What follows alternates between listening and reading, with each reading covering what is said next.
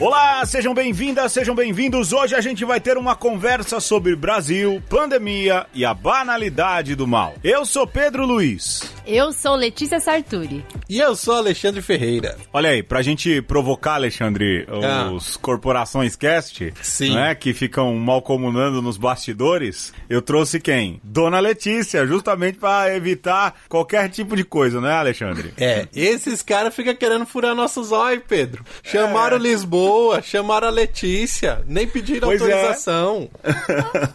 Eu tinha uma recomendação só quando eu gravei aquilo, Ah. né, pra eles, aquele trecho. Não pode fazer propaganda da, da concorrência. Olha aí. E, e aí eu resolvi fazer então uma propaganda é, contrária. Não, e o pior de tudo, não é? Porque aí, Alexandre, o que aconteceu? Eu ouvi, né? Porque É. ela gravou o áudio, mostrou aqui em casa. E aí o Alexandre falou: Ó, tava ouvindo aqui, esse tem que co- convidar a Letícia já pro próximo podcast. Então, quer dizer, pra não ter problemas familiares, vamos adiantar a pauta, né, Alexandre? A É. pauta de hoje, né? Mas, ó, olha, Letícia, da minha parte, deixa eu me esquivar aqui. eu, eu escuto o Escuta Ciência como se fosse uma conversa, assim. Olha aí. É, pra, eu fico tão feliz quanto. Então, assim, é, se, a gente, se você não veio antes, é porque você já estava bastante atarefada lá com o seu podcast. Não, a- a- aqui, aqui é uma correria mesmo, porque pra dar aula e ainda por cima escrever roteiro, gravar, e aí o editor às vezes tá, tá editando ainda no último dia antes de sair no ar, né? Então é, uma loucura. E- esse editor teve menos trabalho quando começou a, a trabalhar, porque tava editando o quê? Três podcasts, três vídeos. Tava um Ó. terror esse homem. Tava. Eu, eu continuo editando agora, três podcasts, ainda continuo. Uma conversa daquele jeito. o da Letícia, o Escuta Ciência, já tá fazendo jabá, né? Já tá É, fazendo já, jabá. já. E, lógico, com como apostolado e trabalho pastoral, o Bona Giornata, né? Então, Do Arsenal continuo da Esperança. Do Arsenal da Esperança. Mas é isso aí. A gente vai falar então um pouco da pandemia, mas também eu acho que antes a gente entrar diretamente no tema, no jogo, lembrar que a Letícia tá fazendo parte aí de um time bem bacana de divulgadores científicos. Calhou também dela estar aqui justamente por isso, para ajudar aí nesse trabalho, nesse esforço conjunto que a turma tá fazendo sobre vacina, mas a gente não vai falar de vacina. A gente vai tentar colocar a Letícia no fogo. Eu botei ela para ler filosofia, viu, Alexandre? Ah. Leu Hannah Arendt, viu? Até porque a gente não tem problema, a gente divulga a concorrência sim, tem um episódio top sobre a revolta da vacina lá dos, dos corporações. Exatamente. E também tem um episódio super especial do Escuta Ciência sobre vacina e por que é importante tomar vacina, não é isso, Letícia? Sim, essa- é, saiu essa semana, né? Porque a gente tá gravando anteriormente a, a sair esse episódio. Mas quando vocês estão escutando aí, já saiu um episódio muito especial de uma campanha Todos pelas Vacinas, que é uma campanha grande com vários divulgadores científicos envolvidos, é, artistas, influenciadores, várias pessoas se uniram nesse propósito, né? Então, esse episódio aí tá imperdível, com a participação de muita gente, muita gente boa mesmo. Inclusive você, né, Alexandre? Opa, é. Tom- É, tom- mas assim, eu tenho, eu tenho um adendo, porque o Pedro falou que me colocou pra estudar é, Filosofia? Hannah Arendt. E eu tive que ensinar pra ele como fala o nome da mulher, porque eu estudei melhor que ele. Ah, Ele falava errado o nome da mulher aqui em casa. mas o E certo falei, é falar "Sabia?" errado, Letícia. É, eu chamava de Ana Arendt. Como é que você chamava, Alexandre? Arendt. É, como é? então, aí eu descobri um grupo de estudos Hannah Arendt. Não. E é um grupo de estudos que tem um É, podcast. o- é o né? pessoal do grupo de estudos que fala assim, Hadgar, É, Heidegger. Hadgar, Gadamar. Ah, Gadamar. Então, mas aí eu tive que ensinar, né? Porque assim, ninguém. Aí ele falou assim: ah, mas é em português a gente fala assim. Eu falei, ah, então tá. Então vou- quando falar inglês e você me corrigir em alguma coisa do inglês, eu vou falar, mas eu tô falando em português a palavra em inglês. É assim mesmo. Sim. E é o jeito certo de falar. A gente tem que aprender isso com os portugueses. De Portugal. De é? Portugal, né? Falar a- a- é, com o fonema do nosso idioma, porque ninguém fala as, as nossas palavras certas. E outra, agora eh, deixa eu dar uma pistolada aqui, porque esse programa vai ser da pistolada mesmo. Vai? É, Eu não sabia.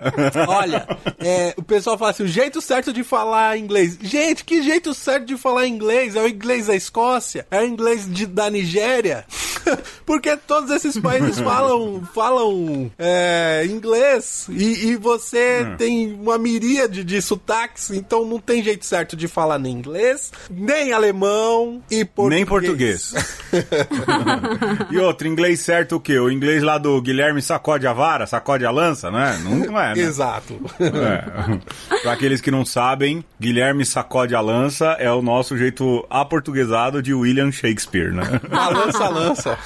Balança a lança, sacode a vara, eu nem lembro mais. Alexandre, o jogo hoje é de sua responsabilidade. Vamos lá, Alexandre. Vamos lá, sem mais delongas, vamos Já, para né? um por amor, por obrigação e nem pagando. Ah, é? É, Nossa. Eu achei que era aquilo ali que você tinha me mandado. é, então, eu, eu pensei em mandar um, um teste, não dos BuzzFeed, mas do Tratkov, que é um aplicativo que o, o Ministério da Saúde lançou para indicar o, o povo a tomar é, A coropina. cloroquina. Só que vai ser muito longo Fazer tra- aquilo lá. E azetromicina. certo. E É, fazer tratamento precoce que não existe, viu, É. gente? Só ressaltando, não existe tratamento precoce. Ó, ó, a notícia é essa: os caras lançaram um aplicativo para ajudar os médicos a diagnosticar o Covid e os caras, olha só que ideia genial, já dão pro médico o que eles devem receitar como tratamento precoce. Que absurdo. Olha, eu- o que é pior, Alexandre, é que na data em que a gente está gravando, começaram a sumir das redes sociais presidenciais todas as fotos que o presidente tem com a cloroquina na mão. Ou seja, o Ministério da Verdade funcionando perfeitamente. Logo, logo, daqui uns meses ele vai dizer: não, eu nunca indiquei cloroquina. Mas ontem mesmo o Pazuello, o ministro da Saúde, já falou isso na coletiva. Falou, vocês nunca me viram defender clo- cloroquina. Não existe isso, não tem nada mostrando eu defendendo cloroquina. É uma distopia mesmo, viu? Não tem Olha. nada, porque eu já paguei. É, já paguei, aí se não tá, não é verdade. Vai, Alexandre, por amor, por obrigação, nem pagando. Vai. Oito minutos de programa, que delícia, foi Rapidinho, rapidinho. O jogo vai ser rápido. Por amor, por obrigação, nem pagando. Letícia e Pedro. É. As primeiras alternativas. Alternativa A: ser alfaiate do Dória. B. Ser ministro da saúde do Bolsonaro. C. Ser social media do Trump. Ah, vai, e você? Bom, por obrigação, é ser ministro da saúde do Bolsonaro, né? Afinal, eu sou da área da saúde, então por obrigação, vamos dizer assim, aguentar isso pra tentar aí dar um jeito na saúde do Brasil, que ainda tem jeito. É, nem pagando é, ser social media do Trump. E aí, é, o Dória, né, assim, Por amor, você, você por não amor, amor. Vai, é, é, é, vai assim, na moda, né? Va- Vamos lá, dar umas dicas de moda pro Dória, falar pra ele, pra ele amarrar aquele suéter ali na- em cima, no, no pescoço, pra ficar charmosinho, a cara do Dória. Olha, eu, eu iria por amor ser alfaiate do Dória também. Por quê? Por quê? Que é lançar uns panos, lançar umas bravas com, o- com o Dória, entendeu? Ia levar o, o Dória lá no Heliópolis, entendeu? Lá no Revolução Rap, falar, Dória, você tem que se adaptar ao público, né? Nem pagando eu não seria ministro da saúde do Brasil. E por que que eu digo isso? Porque eu não sei nada de saúde.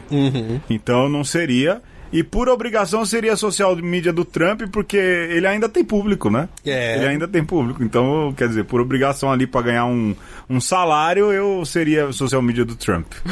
Contra a vontade, né? Excelente. Muito bom. Bem Mas, assim, argumentados. É, assim, se pudesse ser ministro, ministro da saúde por um dia, já tava bom. Já ia dar pra desfazer muita coisa. Ia trabalhar só pra desfazer coisas. Por decreto. É que nem eu vi outro dia, o, perguntaram pro. Ah, eu esqueci o nome daquele ator lá. É, é o. Como que é? Elber? Aquele que fazia. ah, o cara que fazia o Jajá, né? A Juju. É, perguntaram pra ele assim: se você puder, pudesse ser uma pessoa por um dia, quem você seria? Aí ele falou assim: Bolsonaro, pra renunciar. Ah, boa! Dia da faxina. É, pois é, eu quero ser o presidente e renuncio. Tá aqui assinado. né? Tem outro, Alexandre? Tem outro, rapidão. Vamos É, Por amor, por obrigação ou nem pagando. Ser cientista da vacina dos USA. Ser cientista da vacina de Cuba. Ser cientista da vacina da Índia.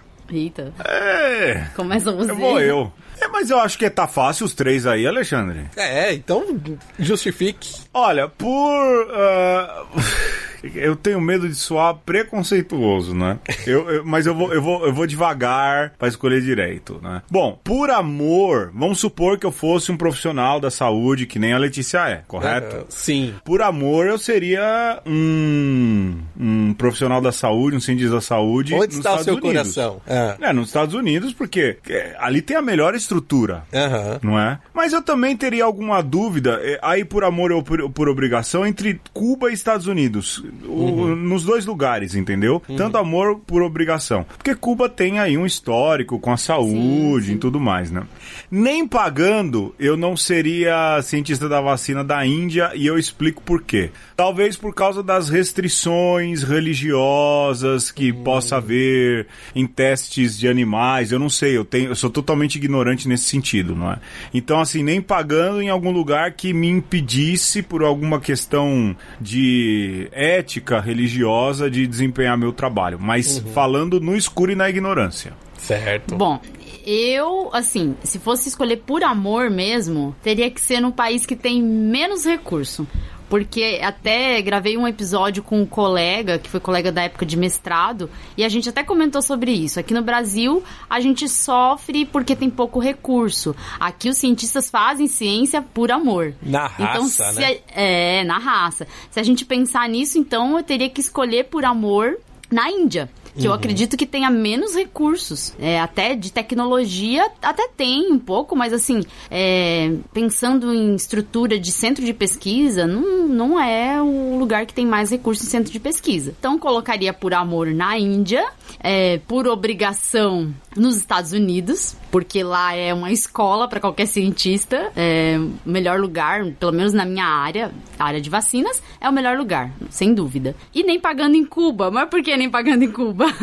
Mas porque sobrou Porque mesmo. Nada contra, tem até Nada amigos que são Cuba. cubanos. né? Diz que Cuba é lindo lá, gente, imagina. Puro preconceito. Nada Quando contra, Cuba até lançar a vacina, Quinta série. Vamos pro tema. a gente vai torcer de qualquer jeito.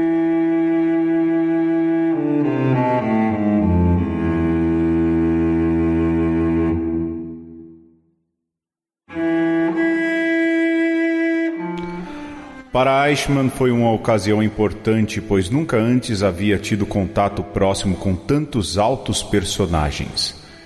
Ele era, de longe, o que estava em posição oficial e social mais baixa entre todos os presentes. Tinha enviado os convites e preparado algum material estatístico, cheios de erros incríveis, para o discurso introdutório de Heydrich. 11 milhões de judeus tinham de ser mortos, um empreendimento de certa magnitude. E mais tarde haveria de preparar as atas. Em resumo, Eichmann funcionou como secretário da reunião. Por isso teve permissão, depois que os dignatários partiram, de se sentar perto da lareira junto com seu chefe, Müller e Heydrich.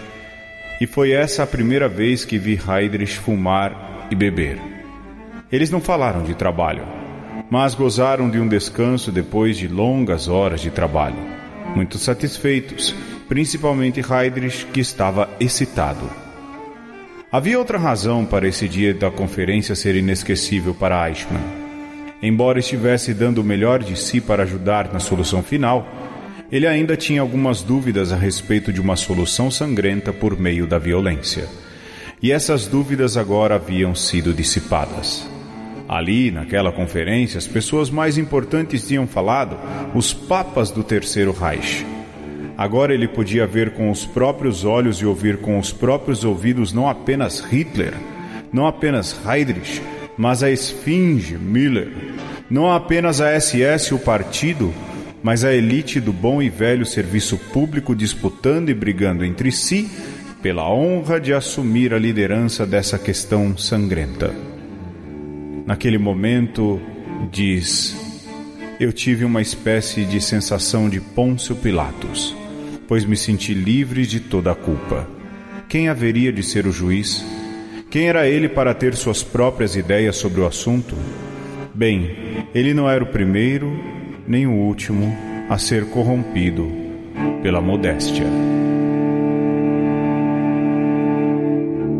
Bom, Alexandre, Dona Patroa Letícia Sarturi, Hannah Arendt, Hannah Arendt, Hannah Arendt, não, não importa. Eu acho que pra gente falar de Brasil, pandemia e banalidade do mal, a gente precisa entender ali alguns conceitos dessa filósofa judia contemporânea que refletiu a respeito. Eu não sou muito conhecedor assim, eu conheço esse termo e eu me aprofundei um pouco para isso, não é? Para estudar essa questão questão, ela fala bastante do totalitarismo também, uhum. bebe em outras fontes de filosofia, aí o Alexandre pode até falar melhor, né, na questão de Kant, do mal radical, mas a gente vai falar primeiro, pra gente chegar ali uh, aonde a gente quer nessa conversa, ou tentar chegar, falar do termo em si, não é, da banalidade do mal e a relação que esse termo tem com a obra filosófica aí, então, eu vou falar Hannah Arendt, tá? e se você vai Fica... falar o certo, Letícia? Eu vou falar o certo, que é Hannah Arendt. É, Hannah Arendt. É, é amicíssima, né? Sabe como é que é, né? E o Alexandre vai falar do jeito dele, né? Ana Arendt, sei lá como, não é? Mas eu acho que a gente precisa dizer o que é a banalidade do mal. Não faz muito tempo eu vi uma discussão na internet da Vera Magalhães, a jornalista, com a Laura Carvalho, a economista, não é? E a Vera Magalhães, no que eu vi na época, ela não entendeu muito a questão da, do termo banalidade do mal. Porque ela achou que a banalidade do mal era um termo ou algo é, ligado ao nazismo, não é? De que o, o, as atitudes dos nazistas eram uma representação daquilo que é o mal banal, né? e ela uhum. ligava diretamente ao nazismo. Sendo que a, a, autora, a filósofa, essa Hannah Arendt, ela fala da banalidade do mal enquanto um fenômeno presente na humanidade em geral, uhum. como um comportamento social, um comportamento é, individual ou um fenômeno que acontece em vidas sociais. Né? E o que, que é a banalidade do mal? É o mal instaurado de tal maneira nas estruturas, podem ser governamentais, sociais, não importa, e ele toma de tal maneira esta, esta realidade que ele deixa de ser algo que incomoda, não é? Você, o mal se torna tão banal de que você fala, ah, mas é porque é assim mesmo. Isso em linhas gerais, né, Alexandre? Sim. É, então, Hannah Arendt, ela faz parte de uma escola de filosofia alemã já, a gente já pode chamar de contemporânea ou pós-moderna, que parte da fenomenologia, né? Ou seja, é, se preocupa muito com a experiência é, nua e crua. Né? Você parte uhum. da, do fenômeno e depois é que você tira um conceito como o da banalidade do mal. O que dá à filosofia fenomenológica um, um poder de argumentação muito grande, né? Porque é difícil de você contestar alguém que está descrevendo um fenômeno nu e cru. É, uhum. e, e aí a Hannah Arendt tem muito mérito nisso, né? Ela consegue fazer isso muito bem e ela trata de algo, porque pode falar inclusive de sua experiência, algo que marca muito a história da humanidade dos últimos 100 anos, que é o nazismo, né? Então aquilo que ela fala do nazismo, ela fala muito a partir daquilo que foi a experiência dela e de um povo que ela representa de certa maneira, né? Agora, eu acho interessante pensar isso, que não é algo é única e especificamente do nazismo, porque senão a gente fica rotulando e às vezes quando você rotula como nazismo, você já limita a possibilidade de falar sobre algo, né? Só que é algo que, que me incomoda também quando aqui no Brasil vai se falar de holocausto, é, da morte, do extermínio dos judeus, porque parece que a gente está falando de algo longe e ao falar de algo que é distante da nossa experiência, de alguma maneira a gente deixa de falar dos esqueletos do, do nosso armário. Até mesmo quando se fala de judaísmo, porque a gente sabe que na, na é, história dos portugueses, que é a nossa, é a continuidade, nós somos de alguma maneira uma continuidade da, da história portuguesa, a gente sabe que teve extermínio judeu também quando o Brasil surge, ali é, no período da Inquisição, inclusive. E da deportação do, dos judeus de Portugal. E pior ainda, quando a gente pensa em extermínio é, contemporâneo ou próximos da nossa experiência, a gente não pode esquecer do extermínio de negros, do extermínio de indígenas. A gente já fez um, um programa sobre genocídios aqui. E por quê? Trazendo uma analogia aqui. Parece que nós brasileiros, quando vamos falar de, de genocídio do, do povo judeu, é como alguém que tá morando num quarto sem ventilação, ficou meses ali fechado, um quarto sujo, fétido, e aí quando tira a cabeça para fora do quarto, olha um quarto vizinho e fala: Poxa, mas esse quarto aqui também tá fedido, tá fétido, tá escuro, sabe? Como falar do esqueleto dos armários dos outros quando a gente sabe que tem os esqueletos dentro do nosso armário?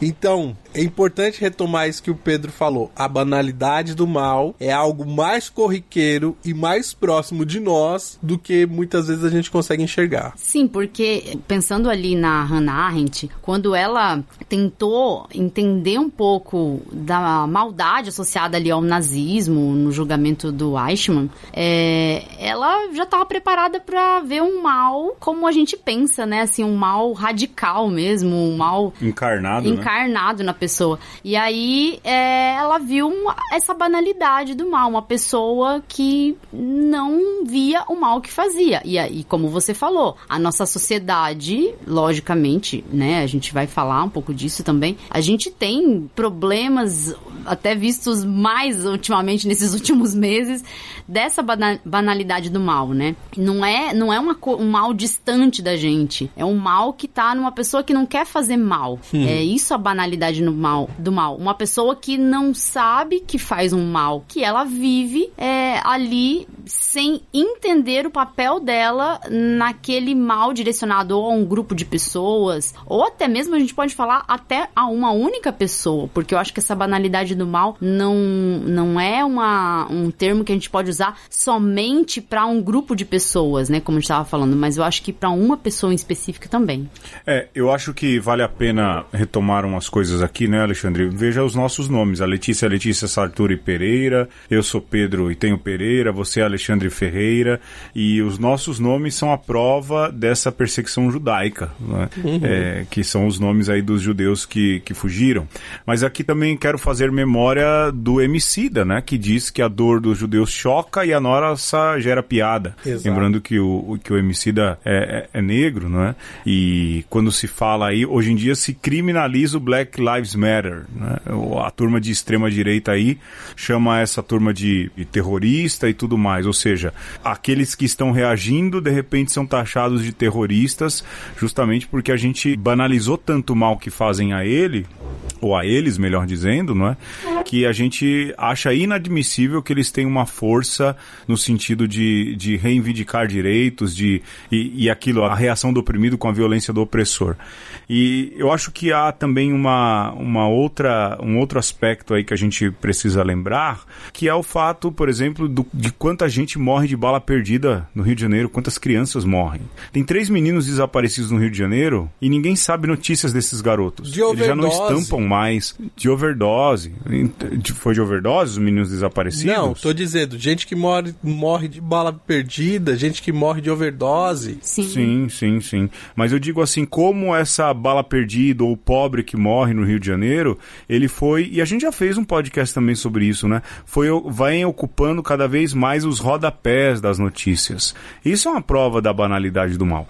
Mas só para eu situar o ouvinte, é, a Letícia falou aí do Eichmann, né? A gente falou de nazismo. Eu acho que é importante a gente situar o Eichmann, a gente situar o contexto no qual esse termo banalidade do mal é cunhado. O Eichmann era um burocrata alemão que chegou a altas patentes da SS, que é a, a- a- que era, melhor dizendo, não é, a elite do exército alemão.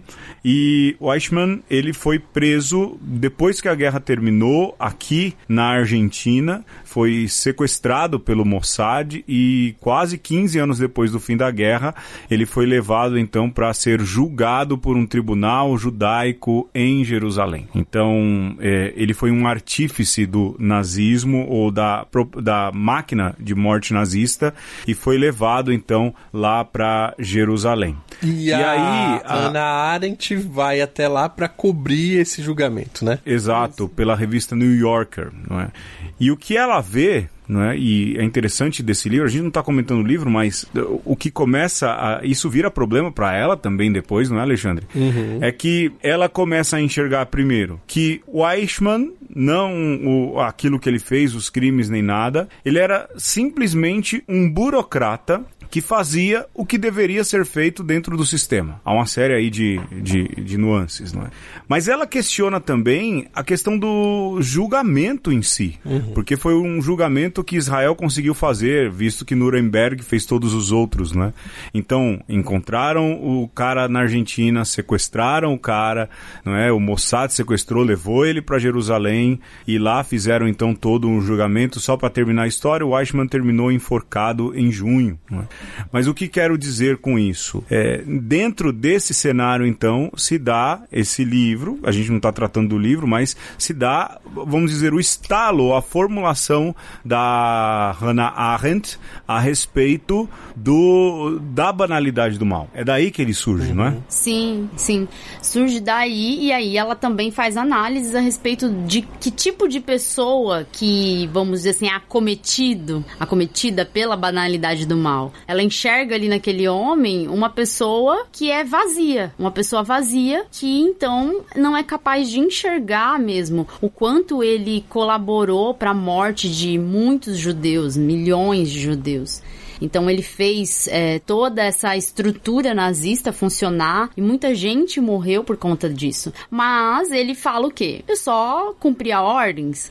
Era meu chefe. Uhum. Eu não matei ninguém. É, eu queria ascender na carreira. Então era meu chefe mandava, eu seguia. Eu, não- eu só tava trabalhando. Porque nem todo mundo trabalha todo dia. Preciso ganhar a vida, né? Então eu tenho que eu tenho que fazer isso. Simples é o, assim. O livro é o Eichmann em Jerusalém, é o nome do livro, que conta toda essa trajetória, né? É contado pela Hannah Arendt e tal.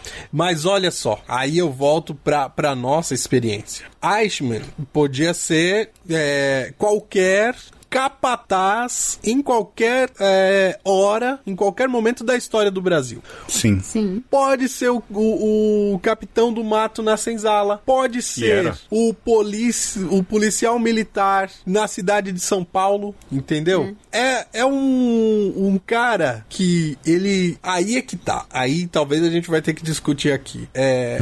Porque o argumento de que eu só cumpria ordens. Ele serve até a página seja na 2, né? É. Porque a gente sabe que tem o cara que tá fazendo a coisa sem perceber o que tá fazendo, mas tem o cara que é sádico também, que faz, Ah, faz O a maldoso. coisa porque achou naquele lugar a, a, a- é aquela coisa, né?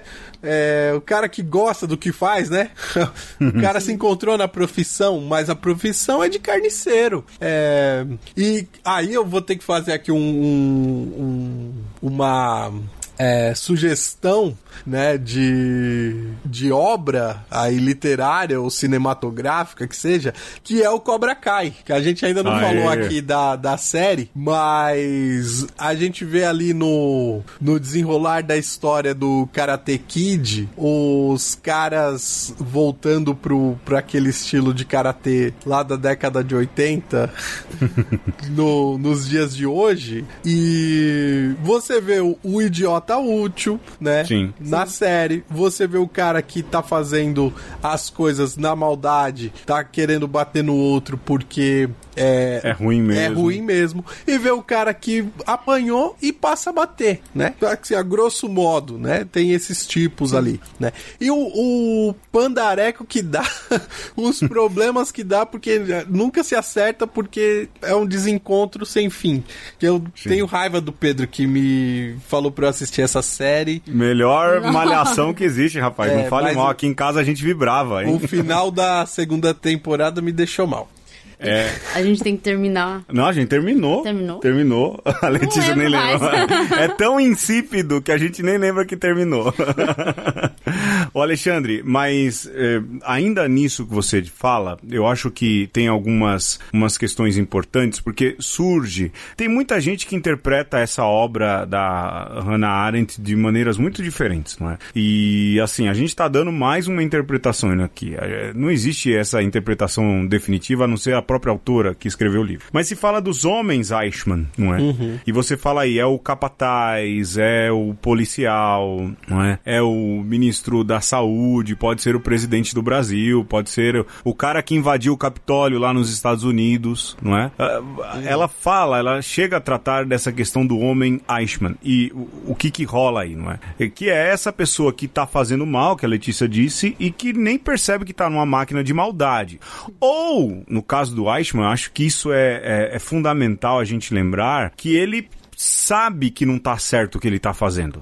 Né? Lá pelas tantas, ele tá numa reunião com todos os, os engendradores da máquina de morte nazista. E aí ele ouve falar de que o Hitler mandou exterminar judeus. Esse é o trabalho. e Aquela galera ali tá reunida pra isso. E ele fala assim: olha, eu acho que não era legal. Mas quem é que ia julgar aqueles caras? Quem é que ia fazer a coisa não ser daquele jeito? Então, se eu tinha que fazer, era o meu papel. Se eu queria acender, se essa era a situação, se essa era a condição, bom, então eu vou trabalhar para engendrar a máquina de morte, né? Para fazer o moedor funcionar e quanto mais gente o moer, melhor. E ele fez isso de maneira assim.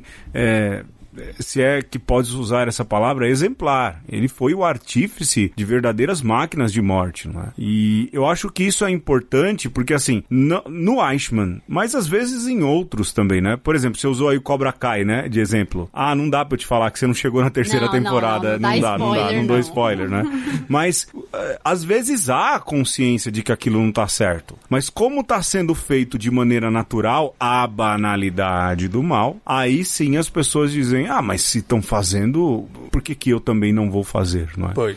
Então, mas assim, se a gente pensar, o mal, ele encontra duas formas, né? Vamos dizer assim, temos aí as pessoas que entendem perfeitamente o que é o mal e elas usam de um sistema político para fazer o mal, e temos as pessoas que são como o Eichmann, que é uma pessoa que não entende o mal que tá fazendo e tá sendo usado por aquela pessoa que está ah, querendo mesmo fazer o mal, né? Então, a gente tem no exemplo do Eichmann, o Hitler vamos dizer assim, o principal, a, o cabeça, né, de, desse mal que foi feito, usando então a política para é, fazer esse mal. E o Eichmann é uma pecinha, é a marionete ali do Hitler para então executar esse mal, né? Então é, tem toda essa estrutura, é. acho que essa cadeia do mal. Mas assim, o Eichmann, e eu vou, desculpa Ferreira, só passar na frente, mas o Sim. Eichmann, ele tem uma consciência do mal que ele faz. Ele sabe que aquilo tá errado, mas dentro da baixa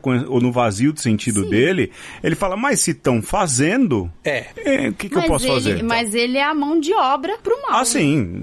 Mas... No âmbito maior é o que ela diz, né? É. Ó, o livro parte de que o cara tá sendo confrontado num tribunal, né? E aí, em sim. sua defesa, ele fala, é, então, mas eu era só um cara da logística. Eu, é. na verdade, só cumpria a ordem. Só que o cara tá falando isso depois, né? É, agora, é então, esse tinha... é um outro problema que existe nessa obra, né? Então, você tinha que ter perguntado para ele quando ele tava fazendo, né? Então, para um judeu perguntar pro Eichmann durante o Holocausto, qual era a resposta? Porque um judeu, no Estado judeu, perguntando pro alemão por que, que ele matou o judeu, ah, até eu que sou é. mais trouxa ia falar, ah não, eu não sabia o que tô fazendo. E aí, na minha cabeça, a Hannah Arendt tá dando uma cutucada também no Heidegger, porque o Heidegger, que era professor dela, que foi também caso amoroso, que por sinal é. Fala, Alexandre, tô curioso. Ó, oh, oh, o Alexandre é.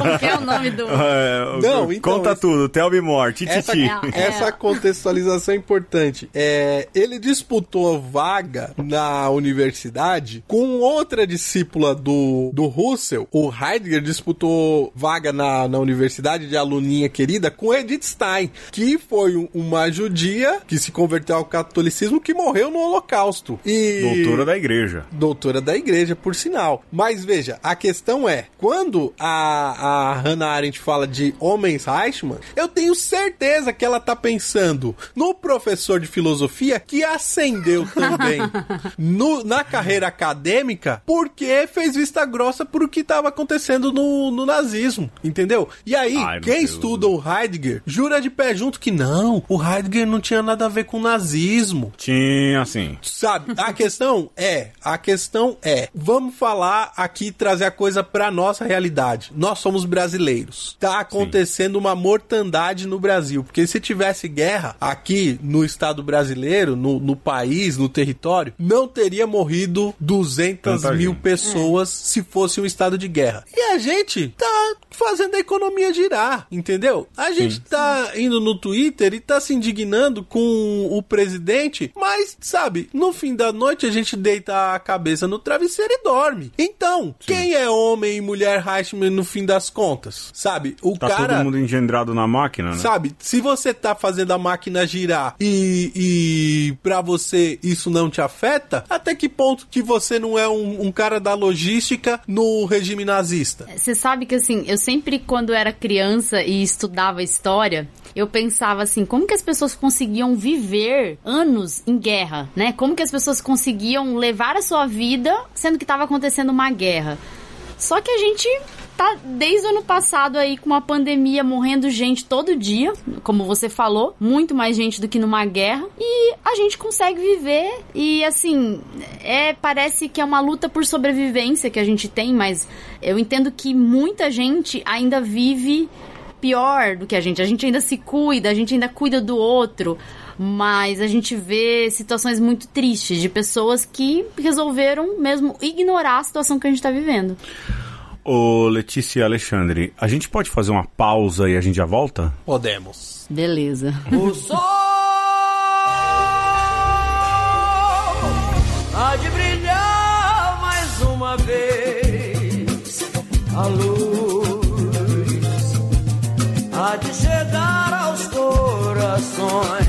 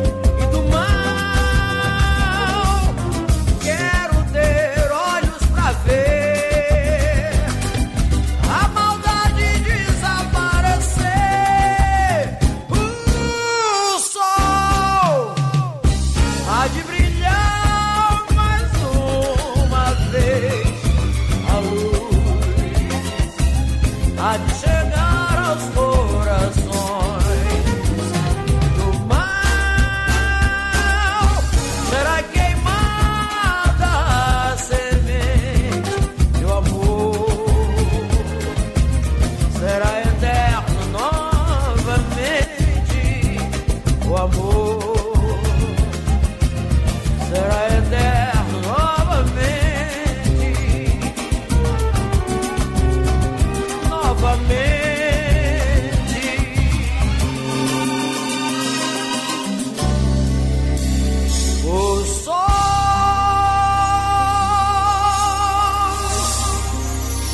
E nesse episódio, a gente está falando da banalidade do mal com a professora Letícia Sarturi. E Bem, Desafiada a falar de filosofia, hein, Alexandre? e agora eu acho que ela vai é, poder trazer dados da ciência pra gente ficar ainda mais pistola, porque, claro, cabe aqui a gente falar. É, concretamente da pandemia que nós estamos vivendo, né? O Pedro falava aí do conceito de homens Eichmann, é, desses homens que não só estão nas engrenagens do, do sistema que está moendo a carne das pessoas, mas eixos, né? Essenciais para que as coisas aconteçam do jeito que estão acontecendo. Né? Então vamos dar nome para um, um boizão aí que tá Poisão, hein, Alexandre? que tá na crista da onda. Até ontem ninguém lembrava nem o nome dele, mas agora a gente lembra que existe o Pazuello, um ministro é. que era interino da saúde, que foi ficando, foi ficando, e a gente falou: ah, não adianta mais ficar pensando que vai É. mudar. E você sabe o que, que eu li, Alexandre, hoje? Hoje.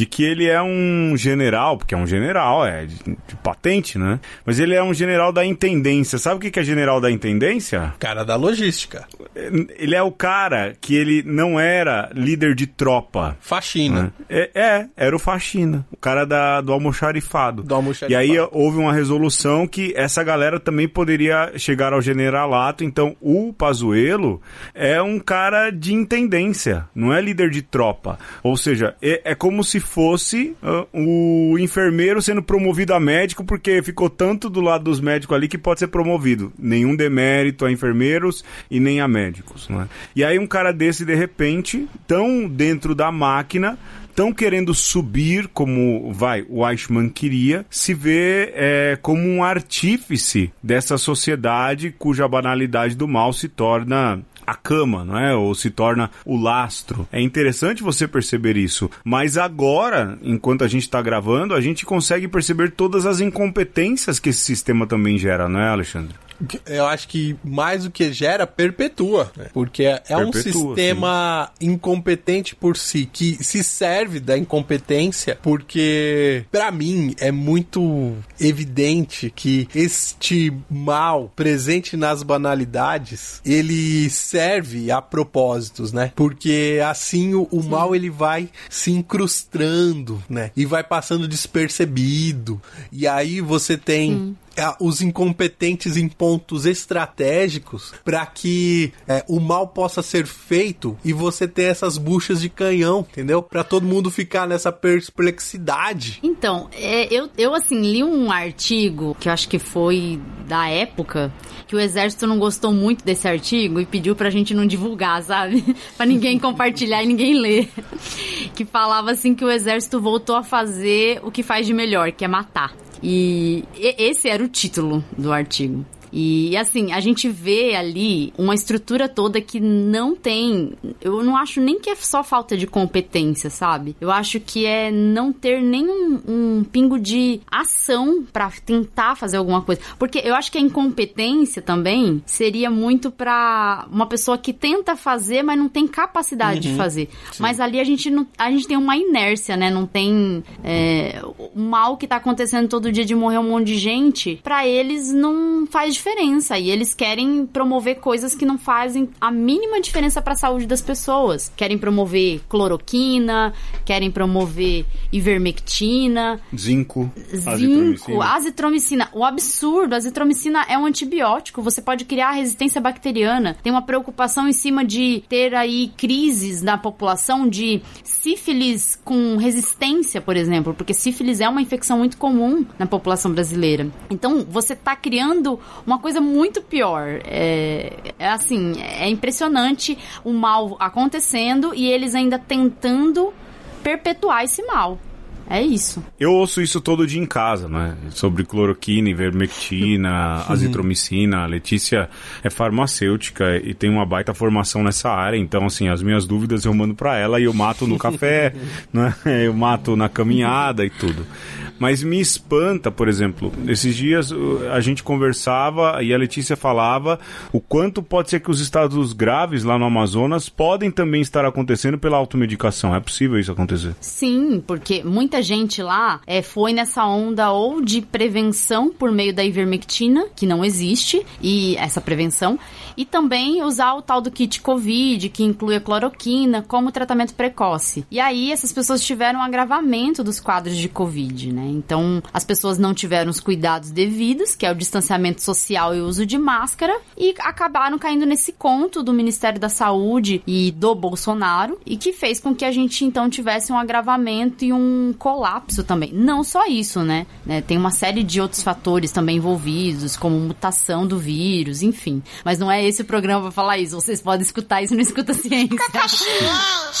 O lance de, de você ter uma variante do vírus que parece que veio daquela parte do, do, do país ou do mundo, né? É, A ponto de até países começarem a fechar a fronteira porque percebem que alguma coisa aconteceu ali que, que não estava acontecendo em outras partes, é, demonstra que seja é, a própria estrutura do, do, do país, mas talvez outros fatores é, de meio ambiente, levou ao colapso que levou. Né?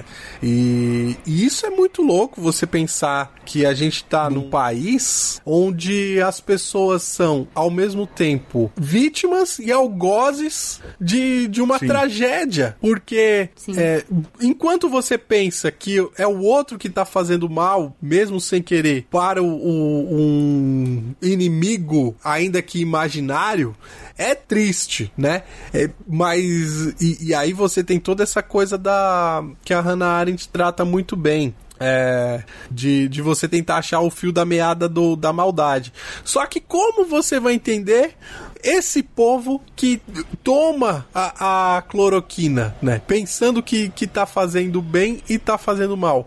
Como as pessoas sabem que precisa usar máscara e não usa, né? E, e sabe que isso pode matá-la, mas também matar os seus entes queridos. Então, aí é um- uma. Acho que mais do que a banalidade do mal, é a banalidade da loucura mesmo, né? Que a gente tá vivendo. É, um, é um estado aí de, de, de humanidade, né? Porque é bonito até falar, ah, não, porque o mal já tá engendrado na, na, naquilo que é humano. E isso daí não tem novidade nenhuma. A Bíblia e a igreja tá falando de pecado original há trocentos anos. Agora, E a nós desde o programa atrás, né, Alexandre? Desde o programa 157. Mas, mas você pensar numa num suicídio natural, um, um suicídio essencial, né? Que o, o ser humano tá se matando. É, isso já tá programado no cérebro humano, porque ele não tá é, disposto a raciocinar, não tá disposto a, a ligar o Lé com o Cré. Isso é algo novo, né? De você contemplar. Bom, assim, o que eu vejo também é que as pessoas não. Não é só uma questão delas também não pensarem na saúde delas. Mas a gente tem ali, tem, por exemplo, pessoas que têm influência como presidente, que falam coisas que minimizam a situação e dessa forma estão tá ali manipulando de alguma forma o pensamento de uma pessoa vazia, como a, a própria Hannah Arendt fala, fala que a banalidade do mal ela atinge pessoas vazias. Então, se você pega uma pessoa que é influenciada pelo presidente porque é uma pessoa vazia, essa pessoa acredita naquilo. O presidente tá fazendo mal pra ela, talvez inconsciente também, não sei, né? Não vou, não sou ninguém aqui pra julgar, mas é, essa pessoa não tá usando máscara porque estão falando pra ela que não precisa, é, não tá usando máscara porque estão falando pra ela que provoca hipóxia, que ela vai ficar mal por causa do uso da máscara, E ela não tá pensando que isso tá fazendo mal pra outra pessoa. Às vezes ela só tá se penalizando, falando assim: não, se não fi- se fizer mal, vai fazer mal só a mim mesmo. É, ela se justifica dessa forma, né? Então, a justificativa mostra que a pessoa não tem consciência do mal que ela faz, mas ela é uma peça nesse mal, né? É, eu fico aqui com a frase de Jesus para Pilatos que diz: mal maior é quem, te entre... quem me entregou para você, né? É. Ou seja, eu entendo. Porque quando a gente olha, eu não vou negar que isso passa no. Não sei se passa no seu coração, né, Alexandre? Mas no meu passa, por exemplo, é quando eu vejo aquelas cenas de muito desespero ali em Manaus. Em algum momento, eu não vou negar, porque eu não sou assim, esse ser excelso, ninguém é, só Jesus. Você perguntar, tá, mas a pessoa tá ali, né? Aquela filha que tá ali desesperada, chorando, tá chorando, será que ela não aglomerou? Eu não sei se você chega a perguntar isso também, Alexandre, não é? É, o que, que será que ela fez para estar ali naquela situação e tudo?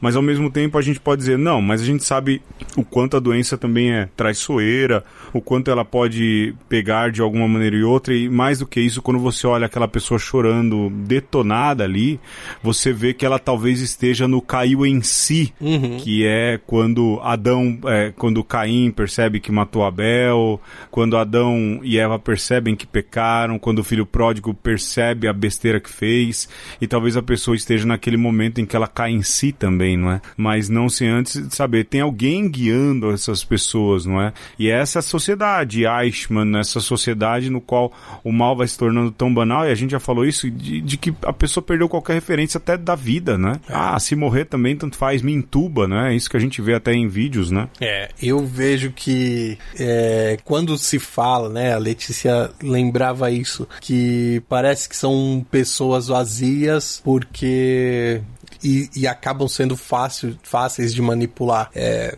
eu acho que, que tem um pouco disso, né, do vazio, e esse vazio acontece também porque pensar dói às vezes, né? Assim, imagina, você tem que ler os textos e tem que interpretar os textos, é, você tem que ouvir alguém falar algo e, e tem que acreditar naquilo que as pessoas estão falando porque são qualificadas e, e tem que, mas ao mesmo tempo tem que ter algum crivo da sua própria cabeça porque senão você é, tanto faz um cientista falar e um, um cara que ficou 30 e- Youtuber. trinta e tantos anos de deputado, entendeu? E que não fez nada pela nação falar e, e eu vou, vou pesar quem? Aqui. É, eu vou dar crédito a quem? Meu filho, você vai ter que dar crédito àquilo que a sua consciência pede, né? Você vai ter que ter um- o seu norte para você chegar a alguma conclusão que seja sua e arcar com as consequências das suas conclusões. Porque não adianta nada você ouvir o cientista e fazer o que o, o cientista fala se aquilo é simplesmente um dogmatismo cientificista, né? É, e olha só, a lei, ela serve, né? Até contra o, o, os, o que dizem os estudiosos de Hannah Arendt, é, a lei tem a sua serventia enquanto tutora, sabe? Assim como a, uma mãe que, que, assim como foi as nossas mães, davam uns petelecos para educar, a lei às vezes ela é, é cruel, né? E, e deixa de ser cruel se a gente evolui enquanto ser humano.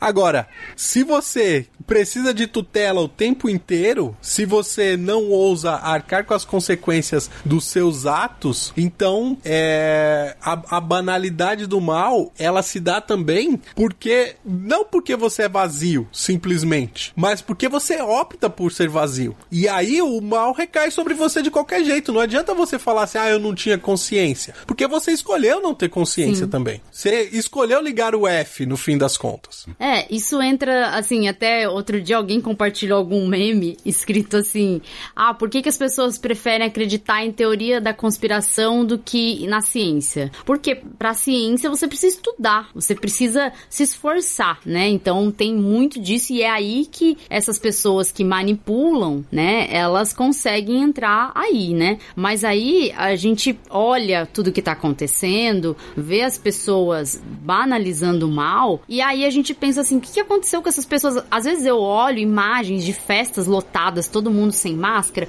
aí eu penso assim, gente, essas pessoas estão anestesiadas, o que tá acontecendo? E aí entra também uma outra coisa, que isso é meio que também uma intenção do próprio governo, que tem essa, esse artifício aí de, de manipular as pessoas para o mal, é, é um artifício mesmo de fazer a pessoa ficar anestesiada.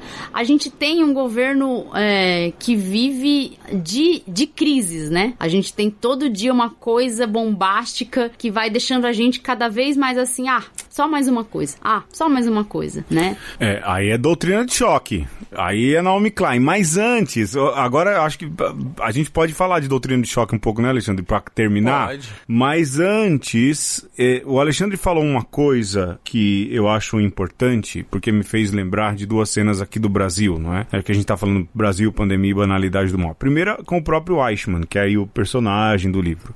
Que quando a guerra acaba, né, o, ele diz lá no depoimento dele, lógico, com todas as questões que o Alexandre fala, ele deu o depoimento depois de tudo acontecido, há também toda a teatralidade e tudo, mas ele fala: Eu me senti como alguém que agora tinha que viver por mim mesmo, entende? Não sei se é o personagem, ou aquilo descrito pela Hannah Arendt, né? Eu tô cada hora falando o nome dessa mulher diferente, mas ele fala: quando a guerra terminou e os meus superiores, uns foram presos, outros foram mortos, eu percebi que eu não, eu teria que viver por mim mesmo. E eu confesso, diz o Eichmann, que me senti um pouco angustiado com o fato de que agora eu teria que ter rédea da minha própria vida. Por que, que eu tô falando isso, fazendo essa correlação e aí com o que o Alexandre também disse de ser tutelada, essa necessidade que essa galera tem de ser tutelada e não pensar por si? Porque nesses discursos que o presidente do Brasil faz ali no chiqueirinho, não é? E é ali que ele se pronuncia. Aliás, eu falei que esses dias pra Letícia que se eu morasse em Brasília eu iria pra lá só pra contestar ele, nem que eu apanhasse, Eu entendeu? Falar, não, o senhor tá falando é mentira, não é? Mas ele falou de vacina, e aí lá pelas tantas, não é? É, ele falou, eu mesmo não vou tomar essa vacina. E uma mulher falou assim, eu só vou tomar se o senhor tomar a vacina. E você vê que ela fala quase que num- numa dependência, numa paixonite, sabe? Ah, eu só vou tomar se o senhor tomar. Ele falou, eu não vou tomar, eu já tive Covid. Aí tem toda a questão médica, Letícia explica isso no Escuta Ciência, mas o quanto esta, essa situação faz as pessoas se tornarem dependentes. E aqui eu entro, Alexandre, eu tô falando demais, Letícia tá aqui já puxando minha barba, não, não é verdade. não é? Mas entra a questão de doutrina de choque. Porque você vai dar, dando tanto choque nas pessoas, isso seja a favor ou contra Bolsonaro, né? A favor você cria uma, uma doutrina de choque para uma síndrome de Estocolmo. Contra você cria uma doutrina de choque que as pessoas já não querem mais ler sobre pandemia, as pessoas não querem que se fale mais de política, ou seja, você vai dando tanto choque, anestesiando tanto as pessoas, que as pessoas não querem mais viver a realidade. Eu não sei se você consegue perceber essa dinâmica também, Alexandre. Então, olha, é, quando você pega a filosofia depois do que aconteceu é, na Segunda Guerra Mundial, você de fato tem um monte de gente, inclusive a Arendt, é, tentando explicar algo que tinha sido inédito até aquele momento na, na humanidade. E olha, brutalidade, covardia, sendo inédito na humanidade, você tem que ser bem criativo para conseguir fazer isso. Porque eh, são várias vezes na história que você tem. É, E aí se fala assim: bom, vamos tentar processar isso para que isso não se repita mais na história. Só que, ao mesmo tempo que tem gente processando para tentar fazer com que o, o nazismo não se repita historicamente, você tem muita gente falando assim: puxa vida, o Hitler não conseguiu. Vamos agora tentar aprimorar isso daqui para fazer a coisa funcionar da próxima vez. né? Então, não à toa a gente vê o fascismo, o nazismo se mascarando aí, se aprimorando nos dias de hoje, né? Então, quando você fala em doutrina de choque, Pedro, para mim é o Reichmann que conseguiu escapar do tribunal tribunal e falar assim: é, eu me dei bem. Dessa vez os caras não me enforcaram, né? Porque a. Como eu não consegui. E terminou enforcado, né? Não, assim, eu tô criando aqui um universo paralelo, sabe? Onde o, o Reichmann Ah, teria con- é, convencido o tribunal de que de fato ele era inocente. E conseguiu isso fazendo o quê? Falando tanta balela, tanta coisa absurda, que o pessoal falou assim: ah, não, pera aí, esse cara não, pera. Ele deve ter um parafuso a menos aí e tal. Ou ele começou. É, porque é a imagem que pintam, né? Então. Ou ele começou a fazer um malabarismo com bolas lá e tal, e todo mundo falou assim: pera, mas que- o que que tá acontecendo aqui? Isso não era um tribunal de guerra? Por que, que a gente tá vendo um palhaço jogando malabares ou cuspindo fogo, né? É isso, né? É o que a gente vive hoje quando um, um presidente da república fala: eu não vou tomar vacina e você que tome se cuide, senão você vai virar jacaré. É o Reichmann Sim. querendo escapar Sim. Do tribunal Eichmann, sim. e, e continuar fazendo as suas mugangas. Sim, é verdade, verdade. Não tinha pensado nunca por esse, por esse aspecto. Então, o, o- assim, a gente vê isso acontecer e aí a gente vê as maluquices mesmo que a gente acha que é, a gente fala maluquice, mas não é maluquice, porque isso aí, coitado da pessoa que é maluca, né? Ficar chamando essa maldade que na minha opinião é consciente é, de maluquice, maluquice não é. Mas aí você vê, por exemplo, o Brasil correndo risco de não ter doses de vacina para todo mundo. E tudo é consequência do que foi feito durante a pandemia, da gestão do Ministério da Saúde, da gestão do, do presidente, que não foi capaz de enxergar que a gente tava numa pandemia, será? Não acho, não acho que seja isso. Eu acho que não foi capaz mesmo de fazer o bem para a população. A intenção era só se manter no poder e para se manter no poder e executar o projeto dele, ele precisava que é provocar algum mal, porque o projeto dele parte desse princípio. E ainda, é, quando o Pedro falou da doutrina de choque, eu percebo isso até mesmo na gente. A gente que não não banaliza esse mal, mas a gente percebe que no começo da pandemia a gente via ah, tá morrendo muita gente na Itália, 800 pessoas por dia na Itália. Não tinha chegado isso no Brasil ainda. E aí a gente ficava como? Ficava assim apavorado, né? E hoje em dia a gente sabe que tá morrendo mil pessoas por dia. Notificados, né? Oficiais. É, notificados, é, exatamente, porque tem os que estão morrendo de síndrome aguda respiratória e que não é Covid. Imagina que não, né? E aí a gente acaba meio que normalizando pra viver nossa vida, até porque todo mundo normalizou. Infelizmente, essa banalidade do mal é, é contagiante. Se a gente não se colocar no lugar e se a gente não, é, vamos, vamos dizer assim, se a gente não voltar pra nossa essência, pra nossa índole de pessoa, a gente acaba também entrando nessa onda, porque é contagiante. E, e só pra, pra fazer o, o link aqui, né, do que a gente falou da- das questões aí das doenças mentais, foi o tema aí da redação do Enem, né? Olha aí, dava pra, pra fazer um estudo de caso do, do presidente da república. É louco ou é só um calhorda mesmo, né? o cara que quando ficou quieto viveu o melhor é, momento do governo, o dia da vacina aqui em São Paulo. Ai, olha, acho que já deu, né, Alexandre? Já deu, já deu. Sobretudo o presidente. Já deu. Vai embora. Pois é, também já deu, também já deu. Olha, eu queria agradecer muito, eu tô muito feliz de conseguir aqui dividir o microfone com Dona Patroa, Dona Letícia, Aê. que tá de férias nas aulas da faculdade, mas tá trabalhando pra chuchu aí nos projetos de divulgação científica, tentando fazer as pessoas se vacinarem, porque também esse discurso vem caindo pouco a pouco aí na cabeça do povo e ter ela aqui do meu lado, assim, me enche de esperança, mas hoje, gravando podcast, me enche de alegria. Valeu, hein, gatona? Ah. obrigada, obrigada pelo convite obrigatório. pelo convite, né? Ah, Se a pessoa. Eu não vou nem falar assim que eu, ah, eu corto o cabelo dele, mas, né? Pra dizer assim, senão vou cortar teu cabelo torto, porque não, isso não acontece. Ou senão vou arrancar sua barba. Porque isso não acontece. A barba ainda mexo, né? Mas o cabelo já não. Perdi esse domínio aí.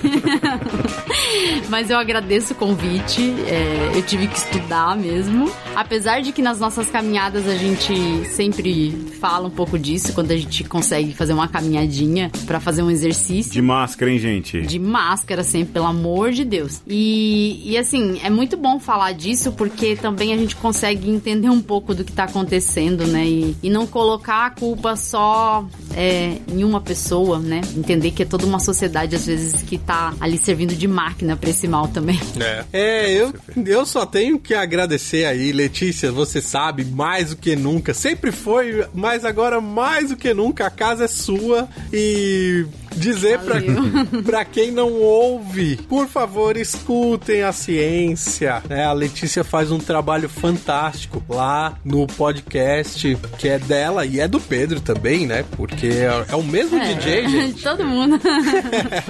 É, É, meu o- papel é editar, né? eu vou falar a verdade. Eu, às vezes eu fico com, com inveja, viu? Porque a edição do Escuta Ciência é um primor. Né? Com os memes. Alexandre, eu vou ser sincero pra você que de vez em quando me dá um peso na consciência. Eu falo, cara, eu não capricho tanto com meu irmão e capricho. Mas o dela é curtinho, é 10 minutos, né? É, Alexandre? não, e, e eu fico feliz. Eu tô falando aqui pra fazer o, o mise-en-scène. porque eu fico muito feliz. Porque é, Você quer ver esse episódio último? Não, e é coisa linda de ouvir. E pessoal que gosta aí de, de podcasts de, de, de storytelling e de histórias macabras, tem um episódio lá que, puxa vida, a Letícia, se tivesse prêmio de atuação em podcast, a Letícia tinha que ganhar. Rapaz, aí eu vou dizer que essa ideia foi minha. aí, ó, tá vendo? A Então- ideia, a ideia, mas não o roteiro. O roteiro, roteiro. ele nem mete o dedo no roteiro. Nem É todo- Bom. nem na inter- a interpretação às vezes ele ajuda. Então, é, a gente tá falando aqui do, do- dos pequenos maus de cada dia, mas a gente tem que falar também é, desses pequenos bens, né? Uma pessoa que tem um conhecimento, que vai e se dispõe a, a distribuir isso neste é, pequeno bem de alguns mLs que é a vacina, meu irmão e minha irmã. É, vai, vai de, de, de manga arregaçada, vai de peito aberto, porque ou é isso ou você junta a horda dos caóticos aí pra espalhar a morte. Então, vem com a gente no bonde do bem, né? Seja um É mocinho, isso. mas saiba que mocinho que você quer ser, pelo amor de Deus. E é, isso. mesmo, é isso mesmo. Vamos sair logo dessa pandemia. Um beijo. Um abraço. E um aperto de mão. Vamos junto. Vem, Zé Gotinha. Falou.